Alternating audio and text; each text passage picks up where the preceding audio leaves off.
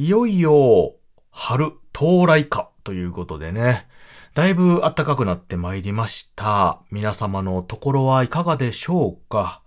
朝晩は冷え込むんですけれども、日中は春の香りがというかね、えー、暖かさ、陽気、そういったものが、ひしひしと感じられるような時期になってまいりました。あこういった時期、季節の変わり目と言いますと、まあ、各地方でね、いろいろ風物詩的なものがあると思うんですけれども、えー私の住んでる地域もそういったものがね、ちらほらと見えるような時期になってまいりました。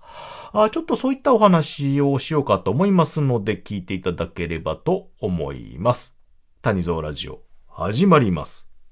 Radio talk show from the funniest place in the world by the least funny guy. Tanizo Radio. 皆様、改めまして、おはにちばんは、谷蔵でございます。えー、本日は、風物詩ということで、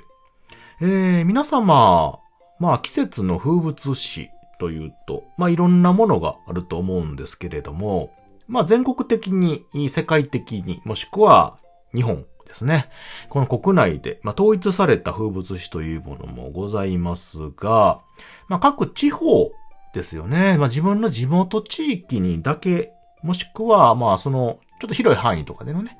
まあ、この区域というか、あ何々県、まあ、関西圏とかね、関東圏とか、まあ、そういった区域の中だけでとかいうことでね、まあ、その地域だけの独特のものなんていうのもあると思うんですよ。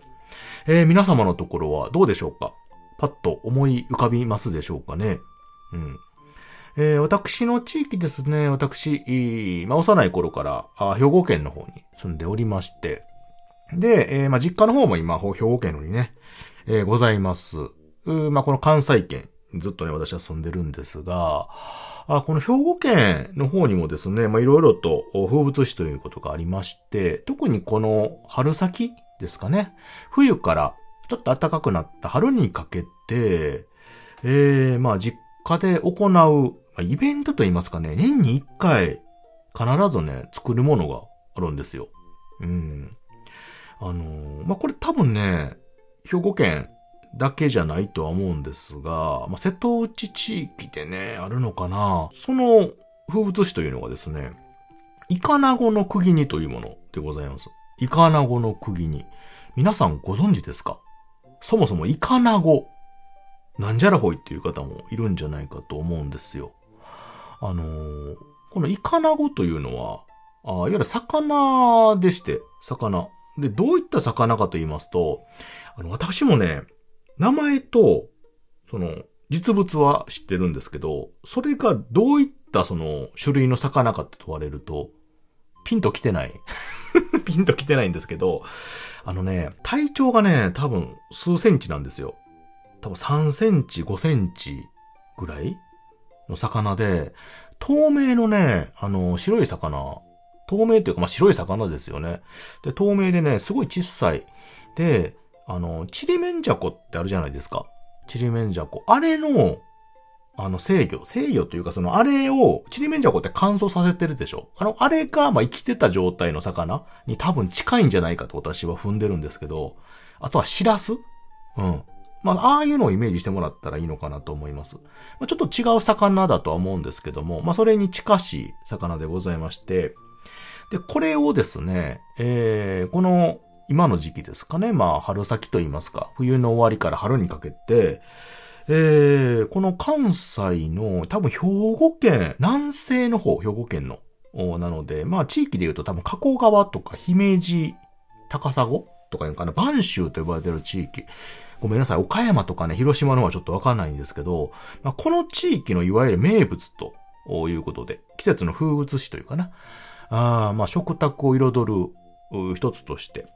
作られてきたものでございます。で、私はどちらかというとですね、兵庫県のまあ東の方に今近いところに住んでるんですが、もともとその親の、片方の親のね、出がその西の方でして、そちらの方の親の実家のあたりで、えよく作られていたのが、あまあ伝わってというかね、えーまあ代々、えーそれが教わってですね、親の世代から教わって、今も、うちの母親が作ってるみたいでございます。はい。なので、年に1回この時期になると、家で、えー、このイカナゴの釘に、いわゆる佃煮というのかな？そういうのを作るんですよ。そう。で、まあ、イカナゴの佃煮ですよね。要は。あの、甘辛く、似たようなものでございまして、これがね、すっごい美味しいんですよ。めちゃくちゃ美味しい。さっき言ったようにね、あの、甘辛く煮た魚で、で、おおむね、なんていうのかな、ちょっとまあ、硬柔らかい。硬いと柔らかい両方入ってるんですけど、表現難しいんですよね。その、あのね、その、に、釘に自体とか作り方によってね、また変わるんですよ。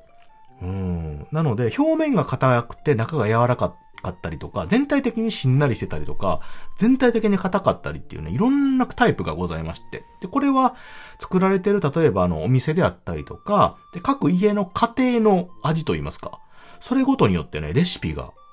あの、基本はあるんですけど、アレンジとか、作り方によってね、変わってくるんですよ。なので、